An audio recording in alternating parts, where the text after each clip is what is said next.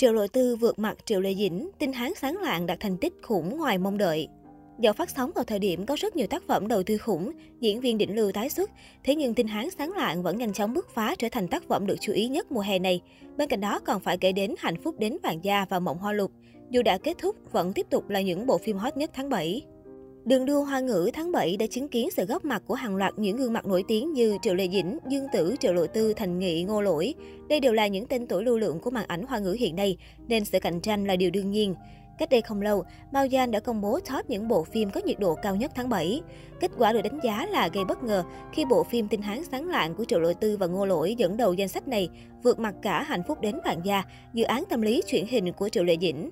Cộng đồng mạng cho rằng tin Hán sáng lạng của Triệu Lộ Tư có thể giành được chiến thắng là bởi gia đấu là một thể loại dễ xem và dễ trở thành xu hướng. Trong khi đó, phim tâm lý lại kén người xem hơn hẳn các thể loại khác. Chính điều này khiến hạnh phúc đến bàn gia phải chịu cảnh yếu thế hơn đối thủ phát sóng cùng thời điểm.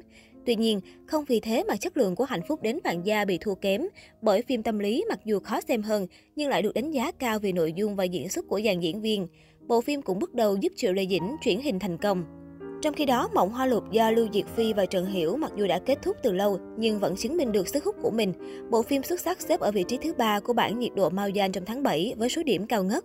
Trầm Phụng Hưng Pha lại là cái tên gây tiếc nuối khác của Dương Tử. Bộ phim chỉ xếp ở vị trí thứ tư của danh sách, thua kém hơn rất nhiều tin hán sáng lạng của Triệu Lộ Tư.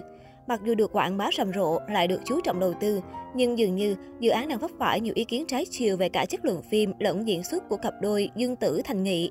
Nhiều khán giả cho rằng bộ phim lên sóng quá đột ngột nên hiệu ứng khán giả không tốt như kỳ vọng. Tuy nhiên đây vẫn là tác phẩm có triển vọng trong thời gian sắp tới.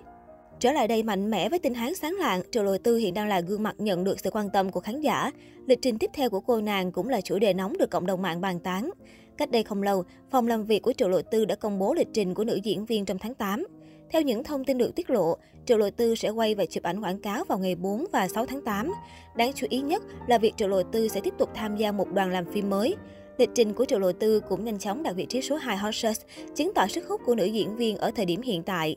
Ngay sau khi lịch trình được công bố, khán giả ngay lập tức đưa ra suy đoán dự án mà Triệu Lộ Tư sẽ tham gia. Trước mắt, có hai dự án mà khả năng cô nàng tham gia cao nhất là Vụn trộm không thể giấu và Thần ẩn. Cộng đồng mạng hiện đang tỏ ra tò mò về bộ phim tiếp theo của Triệu Lộ Tư. Tuy nhiên, cả hai dự án kể trên đều không được khán giả ủng hộ. Nếu vụn trộm không thể giấu bị phản đối kịch liệt vì triệu đầu tư quá khác với nhân vật tàn trĩ trong nguyên tác, thì thân ẩn lại bị chê bai vì thể loại.